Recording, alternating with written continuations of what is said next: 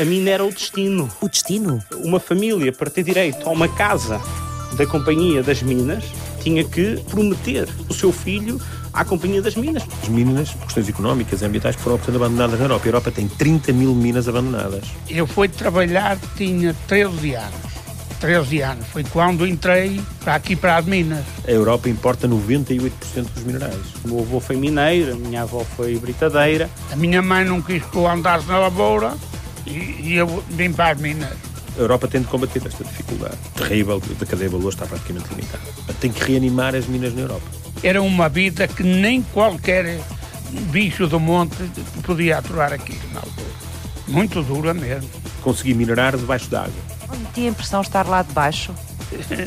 Se metia a impressão, até que mais que a impressão. É possível minerar sem retirar essa água. Como eventualmente um dia se vai minerar no mar. Através de robôs. Exatamente. O que é que a robótica tem em particular a ver com a filosofia? O que fez eu sair das minas foi um colega meu. Estávamos a fazer a pega de fogo e eu olhei para ele e ele a botar sangue por boca fora e por nariz. E... Quando os robôs eh, nos surpreendem, parece que têm uma personalidade própria. Ainda estou eh, atacado do, dos pulmões. Eu creio que o desafio a longo prazo é ser capaz de desenvolver robôs que sejam cada vez mais naturais. Se até as mulheres que trabalhavam só no exterior a tratar o carvão para depois poder ser enviado para os locais de consumo tinham silicose, quanto mais os homens que trabalhavam no ambiente subterrâneo onde o pó era muito abundante. Com que idade foi trabalhar? Eu fui trabalhar, tinha 13 anos. 13 anos, foi quando entrei para aqui para as Minas. José Regadas. A minha mãe não quis que eu andasse na lavoura e, e eu vim para as Minas. E porquê que ela não queria? Achava que estava melhor nas minas? A, a lavoura, então eu ganhava 100 escudos por mês, a trabalhar de luar a luar, mesmo de noite e de dia, sempre a, trabalhar e a ganhar 100 escudos. E foi ganhar 22,500 por dia. Né? Por dia? Ganhava muito mais do que na lavoura. É muito mais que, que, na lavoura. Mas o seu trabalho primeiro foi cá fora, porque até aos 18 anos não podia ir para dentro da não mina. Podia, enquanto não tivesse a idade, não se podia ir lá para dentro. Só aos 18 anos. Cá fora, qual era o seu trabalho? O meu trabalho era andar, eh, chamo-lo Alto Gódio. A escombreira enxerga-se ali mesmo por trás do campo da bola de São Pedro da Cova. O Monte Negro, artificial, formado pelo depósito de resíduos estéreis acumulados durante anos e anos de extração do carvão. Chamo-lo Alto Gódio. Tinha um, umas, uns aparelhos a levar lá para cima a pedra, os resíduos. Voltar lá em cima e depois lá em cima andávamos lá com os chamados caicos, numa linha para um lado, outro para o outro, a rimar lá a pedra. O entulho ficava lá enrimado. Rimado é espalhado? É, exatamente. Estava-se lá na rebanceira, chamado uma rebanceira, não é? Os restos do, do, carvão, que é apartado do carvão que vinha para fora e que ia lá para cima. Eram os resíduos. E esse trabalho não era muito duro para um rapaz de 13 anos? Andavam lá mulheres, se não éramos nós, eram elas. Tanto valia ser rapazes como as mulheres. Nós até tínhamos mais genico que, que, que as mulheres, mais energia do que andar as mulheres lá aos caicos. A minha avó foi britadeira. Daniel Vieira, filho de São Pedro da Cova, dirige os destinos da terra. As britadeiras tinham o trabalho de selecionar, de escolher, de partir o carvão, de o lavar, tinham, portanto, um trabalho uh, que se seguia ao trabalho da exploração, da extração, de seleção uh, do carvão para depois seguir o seu destino. No século XX, por questões da dinâmica ambientais, europeias e de restrições europeias, o, económicas, após a Segunda Guerra Mundial, as minas foram sendo abandonadas. Eduardo Silva. Porque ninguém quer ter uma mina à porta, com as técnicas que existiam, uh, e depois porque os europeus e as empresas europeias encontraram sítios onde podiam fazer de uma forma mais rentável e, e, com menos impacto. Ou seja, os europeus são muito preocupados com o clima e com o ambiente, mas se os problemas ambientais forem em África, já ficam longe, a pessoa não vê, longe, longe da vista, longe do coração e longe da razão, não é? Por que é que anda um engenheiro eletrotécnico a ligar os circuitos da mineração na Europa? O processo de mineração foi abandonado na Europa. Também pelas questões de saúde, não é? Não, e, e depois tem questões laborais, do lucro. Para um europeu não, é, não, não, é, não pode levar uma colher de arroz. O europeu, os países europeus não aceitam dar um, um trabalhador uma mina uma colher de arroz. E os africanos aceitam. Portanto, o que acontece é que as minas, por questões económicas e ambientais, foram sendo abandonadas na Europa. A Europa tem 30 mil minas abandonadas. E a silicose tinha um tratamento? Ela não tem cura, está bem? Ainda hoje há muitos problemas da silicose nas minas? Continua a surgir uh, em toda a indústria que trabalha com a cerâmica, com o vidro, onde existe a areia com sílica, há silicose. No entanto, hoje há processos de higiene e segurança no trabalho que tentam evitar que as pessoas possam inalar, mas que continua a haver muita e muita gente atualmente afetada com a questão da silicose, isso continua. As pessoas com silicose podem ter uma vida normal? Não conseguem ter uma vida muito normal, porque imagina tu queres respirar e não conseguires. Se fizeres um bocado mais de esforço, o que é que vai acontecer? Se não consegues respirar normalmente, ficas mais cansada, não é? Portanto, não vais conseguir fazer determinadas coisas que se não tivesses silicose poderias fazer, não é? Pronto, vamos avançar? Sim? A Europa tem 30 mil minas abandonadas. Isso trouxe-nos agora um problema grave, que é um problema de, da cadeia de valor e a cadeia de segurança económica. A Europa importa 98% dos minerais. Isso foi sendo abandonado e atualmente temos um problema económico de segurança. Se, se os chineses e os indianos fecharem a porta, os, os, europeus têm uma quebra brutal do ponto de vista económico. Uhum. E qual é a solução? Há três maneiras de resolver o problema que existe na Europa. Ou voltamos a minerar, uma parte, ou reciclamos, melhor, o que existe já, ou descobrimos novos materiais para substituir os, materiais que antigamente nós usávamos do ponto de vista da mineração. Eu não sou geólogo, nem sou mineiro, sou engenheiro técnico, faço robôs, mas... Uh... Faz robôs no Inesctec. Coordena a unidade de robôs do Instituto de Engenharia de Sistemas e Computadores da Universidade do Porto. Faço robôs, mas uh, tenho que perceber a noção porque é que a robótica agora... enquadramento? Enquadramento, exatamente. Porque é que a robótica é chamada agora? É chamada agora. A ter este papel, não é? A Europa tem de combater esta dificuldade terrível da cadeia de valor está praticamente limitada. Tem que reanimar as minas na Europa. E que papel imagina a eletrotecnia para os autómatos nas minas? Conseguir minerar debaixo d'água. Debaixo d'água? Até no deserto. Até no deserto, a partir dos 50 metros, 60 metros, que seja, a partir de um dado momento em que o nível freático estabelece um, um nível de água, um tabuleiro de água. O que acontece nas minas? Essa água está sempre a ser bombeada e vai para o que a gente chama as barragens de, de rejeito, que vai ser para misturada... Para se poder trabalhar dentro das minas. Para, para, se poder trabalhar dentro das minas, que é misturado geralmente com o, o, material que não tem o minério rico ou que não tem a parte rica do minério e que é abandonado. As técnicas que estamos a falar nos projetos onde a gente está envolvido é é possível minerar sem retirar essa, essa água. Como eventualmente um dia se vai minerar no mar. Através de robôs. Exatamente. Quais são as vantagens? Tem muitas vantagens. Não retiro a água, não é retirada a água e, não, portanto, e como tal não vai infiltrar toda a bacia hidrográfica dos pequenos eh, recursos de água nos rios grandes. Tem logo uma vantagem aí ambiental tremenda. O facto de, de, de ser debaixo de água ser robôs, não há humanos lá, portanto, aqueles problemas de, de saúde do, do, dos mineiros deixam de existir. Como está debaixo da água, eu não vou fazer explosões ou seja, todo o processo tradicional é, é à custa do, da explosão, e a explosão tem muitos impactos em termos de, de, das estruturas mineiras e mesmo da população à volta. Minerar de água é só vantagens em termos ambientais. E já há licenças.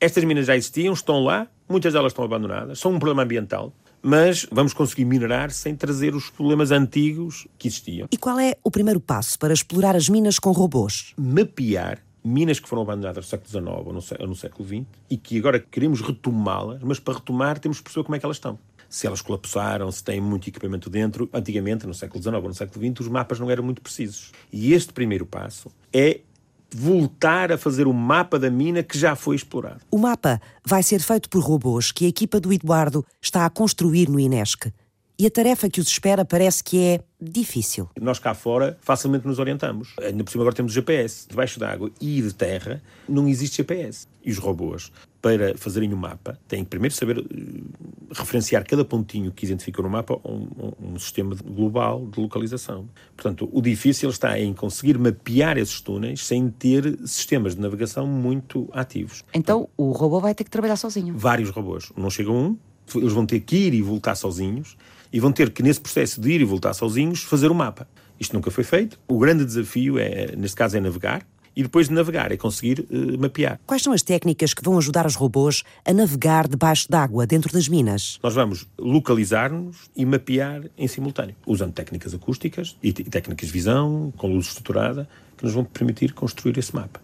Entretanto, também pode haver alguma monitorização da qualidade da água, a água pode indiciar ainda alguma composição na mina, após sermos capazes de fazer este mapa, também vamos ser capazes depois de, por exemplo, fazer furinhos na parede e conseguir extrair o, o que está dentro da parede. Para eles se orientarem lá dentro e para eles conseguirem ao mesmo tempo não só navegar, mas também fazer o mapa uhum. da mina, o que é que estes robôs vão ter que ter de especial? Temos câmaras ópticas, não é? que são aquilo que a gente normalmente nós usamos, portanto com alguma iluminação, essencialmente com iluminação laser ou com padrões de laser, que nós com esses padrões laser vamos conseguir ter noção de profundidade com câmaras. Mas associado a isso também vamos ter sensores acústicos que também nos vão dar alguma noção de profundidade. São sensores que conseguem determinar o tempo de voo e eu consigo saber qual é a profundidade que aquele pontinho na parede está de, de mim.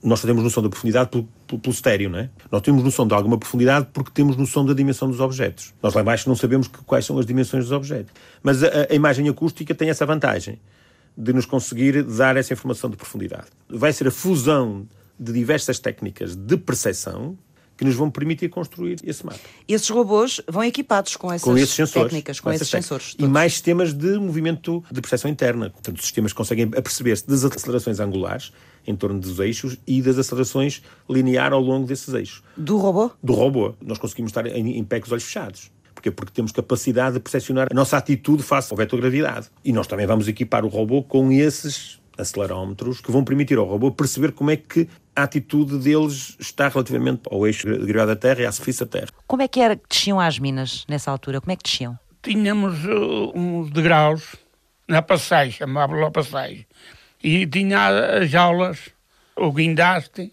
que é que nos levava e trazia, por vezes, como trazia, como trazia o carvão e levava as pessoas para baixo. Descia muito, em muita profundidade? 200 metros. 200 metros, mas só aqui no guindaste, depois ainda tinha mais poços aí para mais fundo. Portanto, desceu mais do que aos 200 metros, em algumas circunstâncias. Metros. Não lhe metia a impressão estar lá debaixo? Se metia a impressão, até que mais que a impressão. Uma ocasião, andávamos a, a trabalhar no carvão e eu andava doente e um senhor disse, eu tenho ali uma lâmina, corto um bocado que era assim no nó do dedo, e tu vais para os corros tu vês como apoiçaras. E assim foi, ele castou aqui a coisa e cortou-me com a lâmina, meu bem. Era assim que a gente tínhamos de descansar algum bocado. Portanto, ele cortou, fez-lhe um ferimento, fez um ferimento de propósito. Para, para eu vir para o seguro. E para poder sair da mina e descansar e, cur, e curar-se. Exatamente. Andava aí muita gente que se aleijasse, ou por querer ou sem querer, punho pele de bacalhau para gravar quantas e quantas vezes o, o enfermeiro ia para lá e anda, foi estabelecido. Era uma vida que nem qualquer bicho do monte podia aturar aquilo na altura. Muito dura mesmo.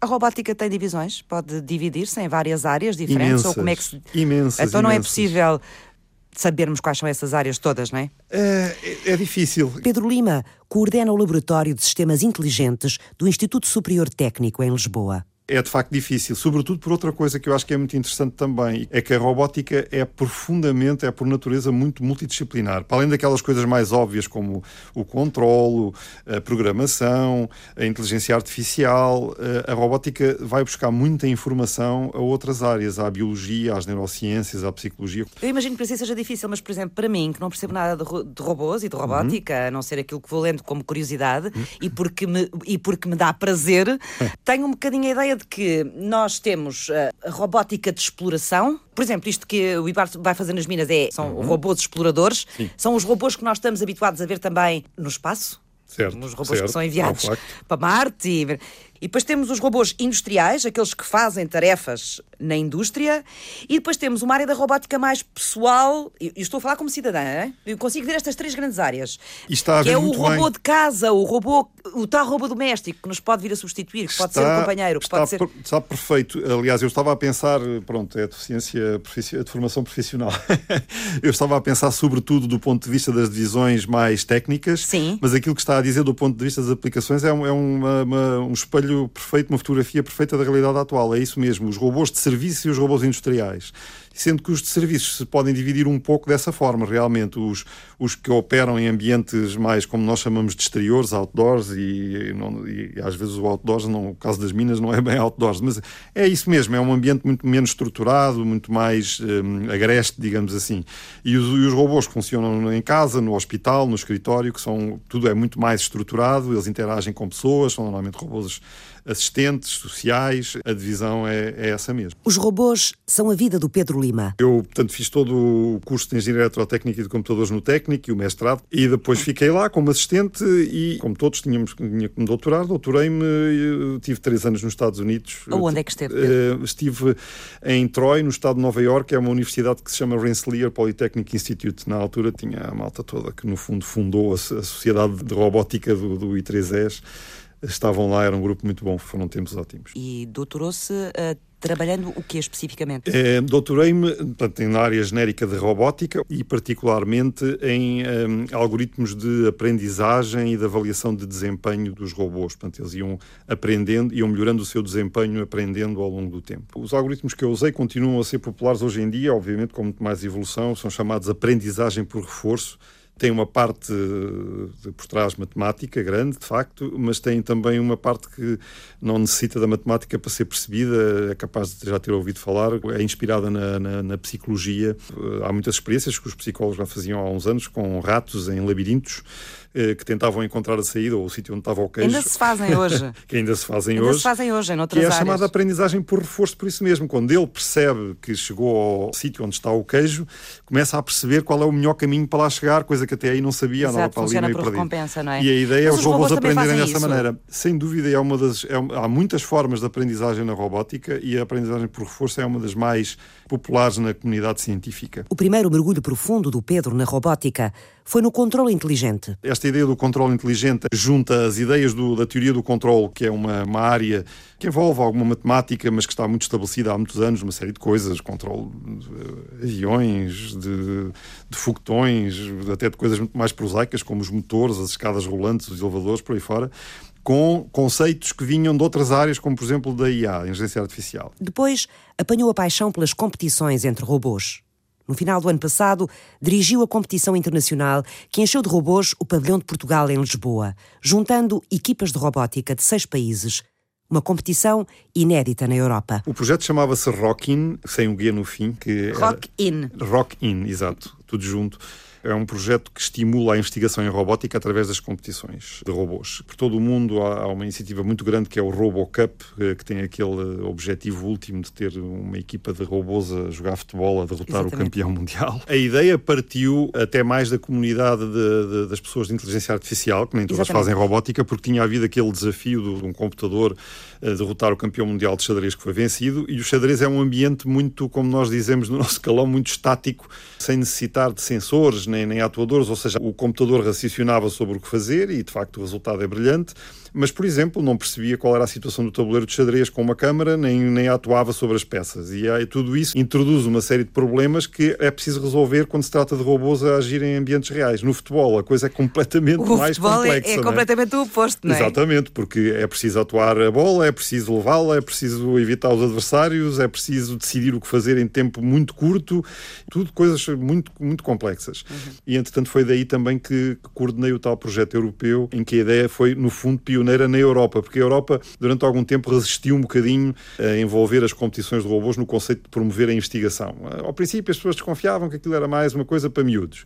Depois já achavam que era bom para a educação, mas não mais do que isso. Neste momento, a coisa está mais ou menos eh, em todo o mundo perfeitamente aceita. Toda a gente quer fazer competições de robôs e a Europa aderiu e nós fomos um dos primeiros, houve dois projetos, uh, acho que foi, foi muito, muito bom. E no caso das competições acontece uma coisa muito engraçada, porque isto, tá, pronto, está a falar com uma pessoa que, que faz investigação e que usa os métodos mais ou menos tradicionais, as publicações, as conferências, como todos os colegas, não é?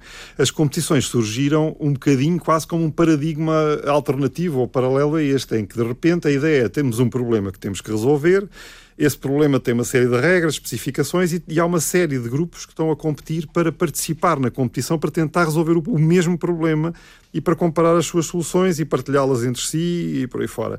Portanto, é, isso é, enriquece a investigação, porque são outros caminhos ponto de vista, que seguem imenso, aí, não é? imenso.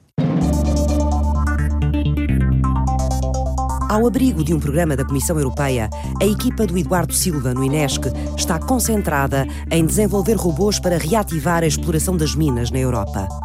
O objetivo é usar autómatos para minerar debaixo d'água. Máquinas com inteligência sensorial estarão no futuro no lugar onde muitos homens e mulheres trabalharam e viveram no passado em condições muito duras. Que cooperação é esta entre o homem e as máquinas? Até onde nos levará? Poderão os robôs transportar a humanidade para dimensões onde ela sozinha nunca chegaria? Companheiros preciosos ou substitutos do ser humano? Aliados ou ameaça? É o ponto de partida quando regressarmos daqui a pouco. Até já. A equipa de robótica e sistemas inteligentes de Eduardo Silva tem uma tarefa em mãos: desenvolver um conjunto de robôs capaz de navegar em minas submersas, fazer os mapas das minas desativadas e registar os potenciais locais de extração mineira. Este primeiro passo é voltar a fazer o mapa da mina que já foi explorada. É uma missão europeia para mais de três anos, na qual a equipa do Instituto de Engenharia e de Sistemas de Computadores do Porto é a única parceira portuguesa, com mais de 30 mil minas desativadas e dependente quase a 100% do exterior. A União Europeia incentiva projetos que ajudem a reativar a produção mineira no continente. E os robôs são uma esperança. Robôs de prospecção. Os novos exploradores. Eles vão ter que ir e voltar sozinhos e vão ter que, nesse processo de ir e voltar sozinhos, fazer o mapa. Isto nunca foi feito. O grande desafio é, neste caso, é navegar e depois de navegar é conseguir uh, mapear. Navegar debaixo d'água, descer às minas submersas, viajar nas galerias, desenhar-lhes o labirinto e ir dando notícias cá para cima, para a superfície. Não é, Eduardo? Eu diria sinais de fumo, não é? Uma coisa é receber um sinal de fumo, ah, estou bem, estou aqui, está tudo a correr bem, podem me deixar estar que eu estou a mapear e estou a perceber isto tudo. Uns sinais de fumo, não é? Para a gente saber como é que está o estado do robô e da situação. E como é que eles regressam? Quando é que regressam? Quando eles quiserem? Eles é que sabem quando é que Não, regressam? Isso, vamos ter, isso aí vamos ter que programar. Isso pode regressar porque as baterias chegaram ao fim, podem regressar porque a gente disse que era só para mapear aquele bocadinho. Mas eles vão já programados para um regresso. Também. Nós vamos dizer-lhe quando é que eles regressam. Nós só vocês têm que regressar ao fim de uma hora. Pronto. Mapeiem o que mapeiem, volta ao fim de uma hora, a gente vai analisar os dados, vai... eles vão construindo. E depois podem reprogramá-los para Podem rep- ima- aprofundar essas tarefas. Exatamente, imagina que eles vieram com novos dados, eles entretanto foram construindo um mapa lá e nós podemos afinar o mapa em, em escritório e podemos meter-lhe um mapa novo e agora vais andar e vais descobrir mais um bocadinho de mapa. Isto vai ser feito por tarefas. Será um conjunto de robôs a fazer isto? Tem que ser um conjunto. Um Tem só- um plano em relação a, a quantos robôs vão funcionar em Nós conjunto? vamos fazer um protótipo 3. Neste protótipo um, 3. Um 3. Então, um protótipo de investigação. Funcionam em conjunto. E funcionam em conjunto. Funcionam todos da mesma maneira, este trio, ou eles vão ter funções diferentes e vão, de alguma forma, colaborar uns com os outros? Há funções que são comuns aos três. Navegar, localizar-se, tem que ser comum aos três. Depois, se um vai estar só para ajudar nas comunicações, porque vai haver uma esquina ou porque vai haver muitas esquinas e, e nós precisamos de manter a tal supervisão e alguém está lá para ajudar à supervisão, precisamos de sentir no, no terreno. Estamos a falar de robôs de que tamanho? Nós estamos numa guerra interna para o tamanho. Eh, as minas antigas são muito estreitas e têm túneis muito estreitos. Mas nós temos eh, minas onde vamos fazer experiências, que são minas antigas. Uma delas é uma mina inglesa, capaz de ter 7 km de túneis, já uma coisa muito complexa e que foi abandonada no século XIX. E como tal, a maquinaria naquele tempo era escassa. Parte da mineração é feita à mão. Era um mineiro na frente do túnel que, com a sua picareta, avançava aos 5 centímetros por dia. Aquilo, por vezes, havia de- de certos trabalhos, havia certas marcas que se trabalhava melhor. José Regadas, o mineiro 918 das Minas do Pejão, no Conselho de Gondomar. Corria mais ar, não eram tão quentes. que são as marcas? É os sítios onde está a trabalhar? sítios lá no fundo, tinha aquelas galerias para um lado e para o outro, e havia ali um certo, como é que, que, que eu posso explicar, que chamava-lhe o griju. E aquilo Chamavam-lhe o quê? griju. E aquilo incendiava, como aqui ainda nas minas, vezes até cá fora, a pedra cá fora, o entulho, incendeia. E incendiava. Nós íamos com os gasómetros acesos, se a luz começasse a puxar, a bufar mais longe, nós tínhamos que, atirámos logo para o chão, O gasómetro? o gasómetro e nós também. Que, aquilo, que senão incendiava tudo. Incendiava e vinha por cima de nós e acabava. -se. Nós apagávamos os gasómetros, depois vinhamos de gatas ou para trás a fugir. Às escuras? Às escuras. E esses túneis era onde cabia um homem, e o homem tem uma morfologia um bocado, uh, se estiver agachado. Portanto, há túneis que eventualmente... Consegue moldar-se mais. Moldar-se, exatamente. O robô não vai conseguir fazer o, isso. O robô não vai. A tecnologia tínhamos para mudar a morfologia em, em, tempo real, só que os custos do projeto já não eram os que estávamos a falar, eram outros. Mas nós estamos a falar eh, de qualquer coisa como entre 60 a 80 centímetros de diâmetro. O diâmetro dos robôs que vão mergulhar nas minas, em vez dos homens. Havia lá certas marcas, certos trabalhos se caísse um bocado de carvão ou pedra em cima do corpo, empolava logo. Vocês tinham algum tipo de proteção quando trabalhavam lá embaixo? Não tínhamos. Nós, tínhamos, que roupa é que levava? Levávamos umas calças e uma camisa e uh, os calções, por vezes, que lá só trabalhávamos em calções no tronco todo nu, e tínhamos que abrir os calções por causa de não fazer cieiro. O suor era sempre como se da água para fora. Alguns que morreram lá, que andavam a trabalhar nas marcas e arrasava atrás e eles não podiam sair. Ficaram lá e outros estiveram lá dois e três dias para, para os tirar, depois a salvá-los.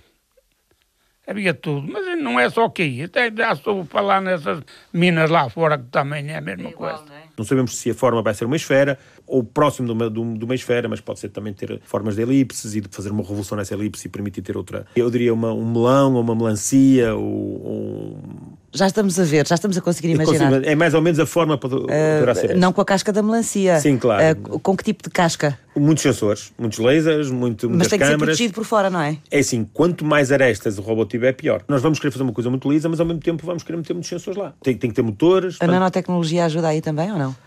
Um dia vai ajudar. Mas essa é uma das características do futuro também, não é? A robótica tem, também consegue cada vez ter uh, componentes mais pequeninos. Já há alguns anos, muitos anos, que há, há gente a trabalhar em, em nanorobôs. A ideia é conseguir que, em vez de uh, simples medicamentos, conseguir, por exemplo, que uma cápsula robotizada se dirija a certas zonas do corpo e aí atua, em vez de, por exemplo, espalhar uh, o remédio por todo o corpo desnecessariamente. Evitando efeitos secundários. In, exatamente. Robôs, nanorobôs, dentro do nosso corpo. Inclusivamente coisas sofisticadíssimas do tipo, autêntica eh, ficção científica de, imagine, um robô, portanto, que nós não conseguimos ver, senão ao microscópio, mas que tem ele próprio, como os outros robôs estávamos a falar ainda há bocado, que são muito maiores, eh, é móvel e tem manipuladores e, portanto, chega a um sítio pode manipular uma célula ou pode manipular uma parte de um tecido que tem problemas. Uh, essas ideias andam por aí há muitos anos. Eu acho que houve desenvolvimentos recentes. É uma área na qual uh, tem que ser cauteloso porque não conheço esses desenvolvimentos. Pedro Lima coordena o Laboratório de Sistemas Inteligentes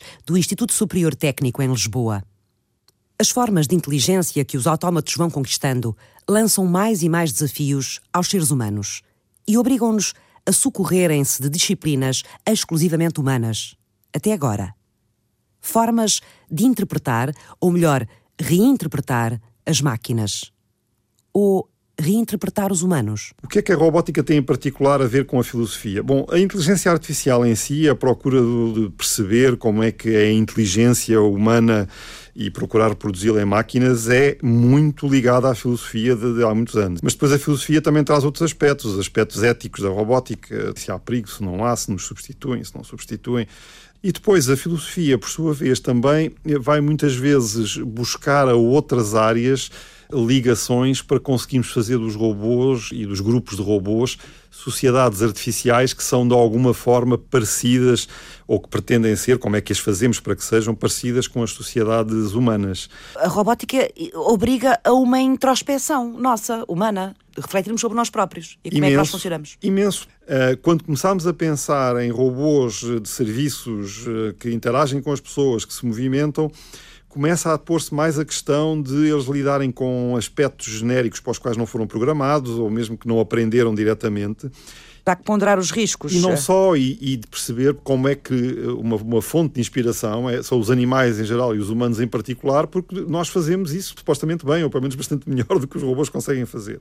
Então é preciso percebermos como é que nós funcionamos para tentar extrapolar isso para os robôs. E na verdade os neurocientistas e os biólogos fazem também o contrário, que é fazer algumas experiências com máquinas, com robôs, que não poderiam estar a fazer com animais ou com pessoas, para perceberem se os seus modelos fazem sentido ou não. A natureza inspira as máquinas e as máquinas inspiram a natureza? Por exemplo, há muita gente a trabalhar nisso na robótica pelo mundo fora, é o chamado Swarm Robotics, a robótica dos enxames, que é muito inspirada nas populações de animais.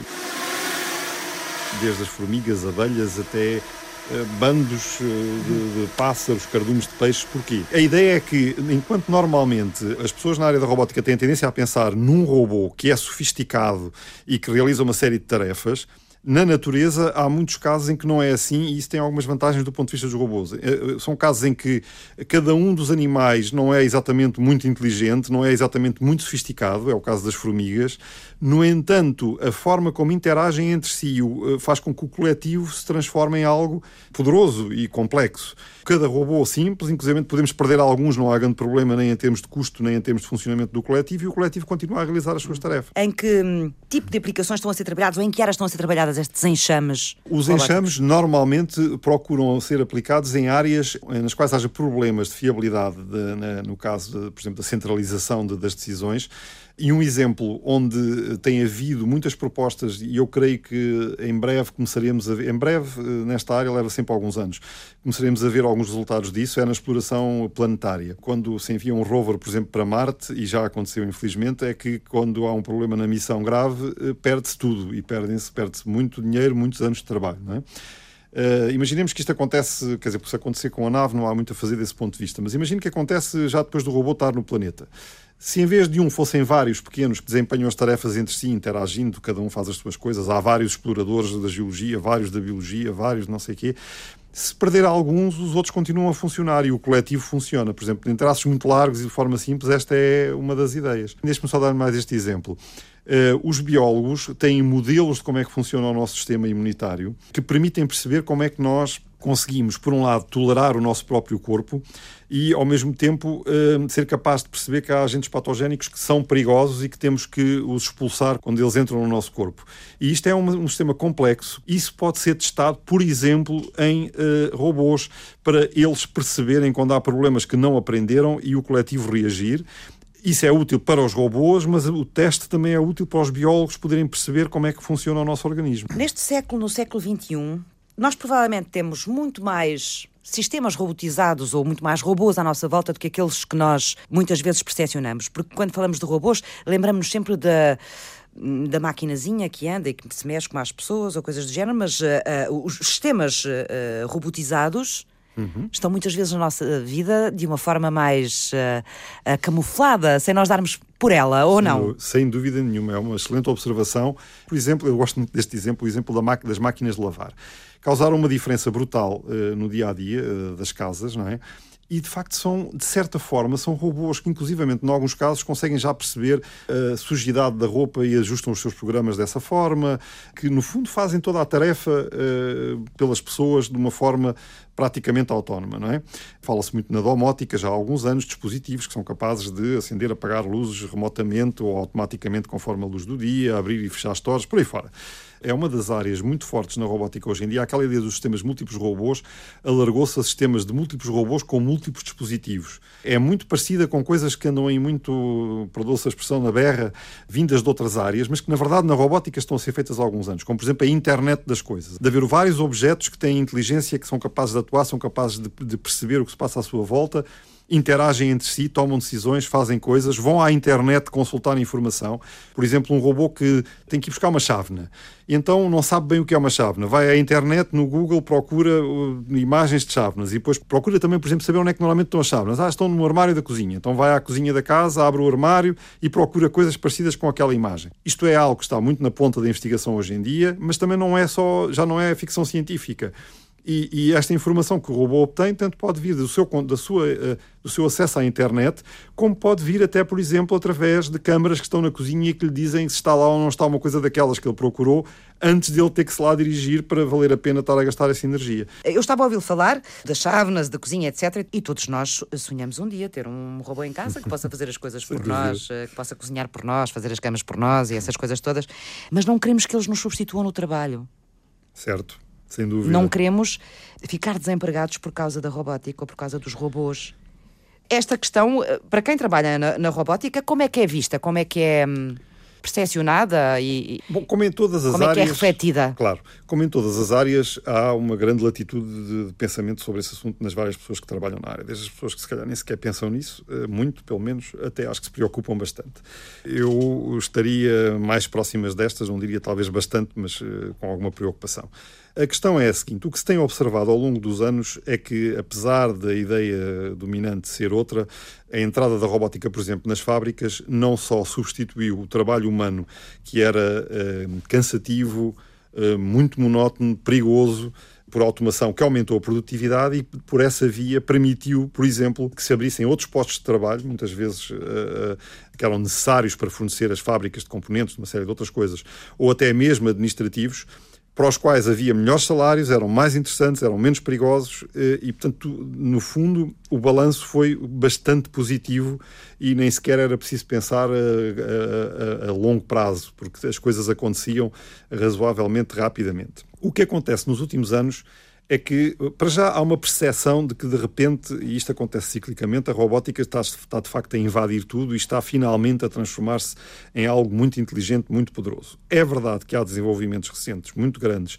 inclusivamente a nível da própria indústria e de grandes empresas como a Google, que andam a intervir nesta área e que, portanto, de certa forma, permitem antever que coisas aconteçam e, portanto, esses receios voltam ao de cima. Eu acho que no tempo atual há uma coisa que temos que tomar, de facto, cuidado, que é, que é uma diferença em relação à Revolução Industrial é que eh, neste momento as coisas avançam muito mais depressa. O problema é se, em alguns casos, este tempo entre as vantagens que eu penso sempre que inegavelmente a robotização vai trazer, porque vai libertar as pessoas para outros tipos de atividades mais interessantes, vai abrir outras atividades em que nem pensamos neste momento.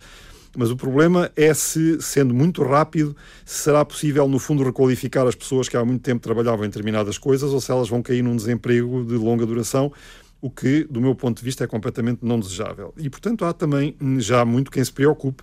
Não é possível, é e nem acho que seja desejável, parar eh, a curiosidade humana através da investigação, porque isso traz-nos sempre coisas que depois são exploradas para o bem e para o mal, mas, mas é, é inevitável, é importante para a evolução humana.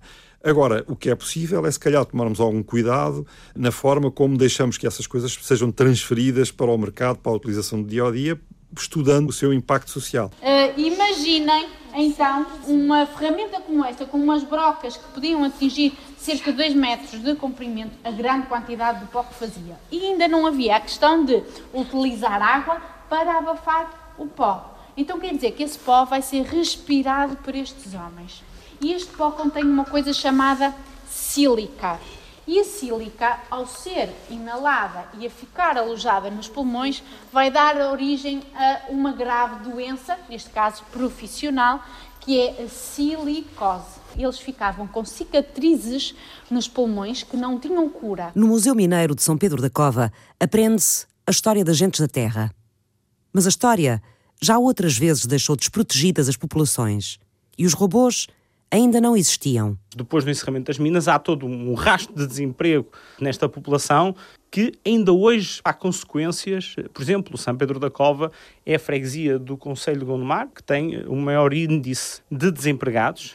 Uh, aqui uh, em São Pedro da Cova havia grandes índices de analfabetismo, por exemplo, que depois no pós-25 de Abril teve também um significado muito importante nas campanhas de alfabetização e houve de facto uma necessidade da, da população procurar novas formas de trabalho. Houve uma indústria que se foi também desenvolvendo, da metalurgia, portanto, Pedro Cova, a freguesia do Conselho de Gondomar, a oribesaria, também teve sempre, hoje já, portanto, em decadência, em decréscimo, mas também teve aqui um, um, portanto, tinha aqui um peso muito, muito acentuado, também no plano da marroquinaria e depois dos serviços, eh, mas de facto houve aqui um tempo em que a população teve necessidade, digamos, de se encontrar, porque em alguns casos a mina era o destino. Uma ocasião, o que fez eu sair das Minas, em junho de 62, foi um colega meu. Estávamos a fazer a pega de fogo para arrebentar e eu olhei para ele e ele a botar por boca fora e por nariz. E eu levei-o às costas até o chamado bacalhau, toquei por cima e ele veio para fora e foi para o caramulo. O que é que aconteceu ao seu colega que foi para o caramulo? Uh, olha, foi morrer depois à França com coisa de, de, dos pulmões. Foi uh, esse episódio com o seu colega de trabalho que o fez sair das minas? Foi, foi. Ganhei medo. Eu depois cheguei a lei uh, o outro dia e o encarregado disse, agora vais tomar conta de tudo, do martelo. E era na altura, ele até me dizia, é melhor ser vara que ser boa e vais ganhar muito mais, ganhar 51 escudos se fosse para o martelo. E eu disse, não, Sr. Oliveira, não, não trabalho mais. O meu colega já foi e eu vou também. José Regadas é o mineiro número 918, registado no passado das minas de Pejão. O sistema explorador robótico UX1, que o Instituto de Engenharia de Sistemas e Computadores da Universidade do Porto desenvolve, pode vir a registar o futuro. Está a ser desenvolvido para explorar as minas de túnel na Europa, debaixo do chão. Um outro autómato, mais robusto, anima, no entanto, a equipa de Eduardo Silva. Já tem um ano e meio de vida. Um menino criado para extrair minério debaixo d'água, nas minas a céu aberto, desativadas.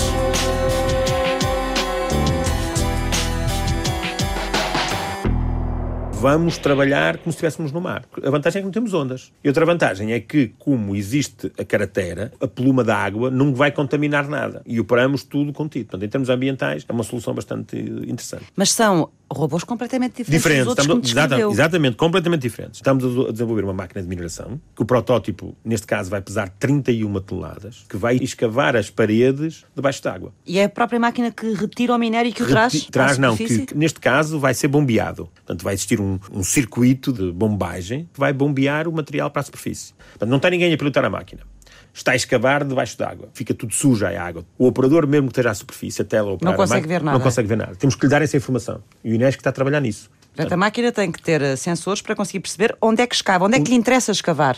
E, e, nem tudo interessa escavar. Nem, nem tudo interessa. Portanto, uma coisa é uh, pedirmos medir a qualidade do minério que estamos, se, se, se, aquela zona é boa ou não para minerar. E nós medimos o que mineramos, porque também se acabamos de minerar uma, um material que não é bom, também não vai para cima esse material, fica retido. Ou seja, fica em baixo, na mina. Só vamos mandar para a superfície o material que é bom. Falou muito aqui de inteligência artificial e deu-me alguns exemplos. Já se fala também nesta área de inteligência emocional ou não? Fala, fala muito, aliás, precisamente no grupo que eu coordeno, há um, digamos, um subgrupo, eram até a parte das pessoas que vieram da inteligência artificial, que já há muitos anos, e estamos a falar por volta dos anos 90, Uh, andaram a estudar uh, os trabalhos do professor António Damasio uh, e as ideias de como o pensamento e a tomada de decisão não é sempre racional, mas é muitas vezes também baseada em aspectos emotivos e passar isso para os robôs. Mesmo do ponto de vista das aplicações. A Europa, por exemplo, tem, tem apostado muito na investigação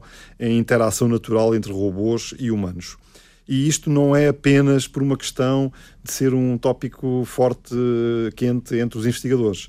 É porque eh, se queremos que os robôs venham a entrar um dia na casa das pessoas, como falávamos também ainda há pouco, é preciso dotá-los desta naturalidade de interação, que de certa forma foi aquilo que fez com que os computadores entrassem também no, no nosso dia a dia. Não é?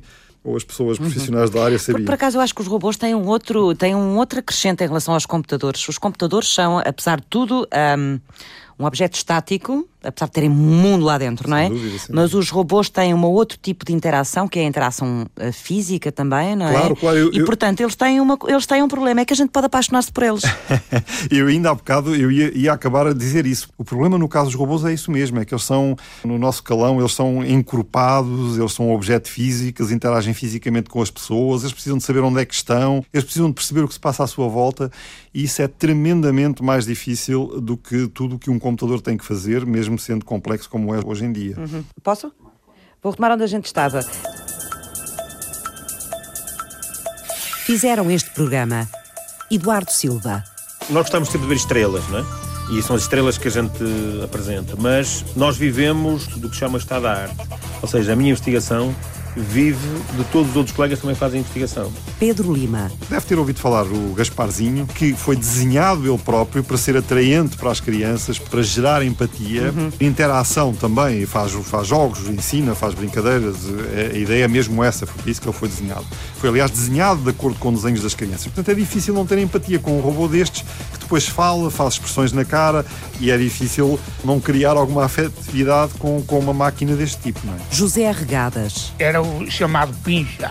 Vinha cá fora buscar ferramenta, a buscar ferramenta para levar para, para os mineiros trabalhar, para levar para as marcas. Não foi pincha sempre?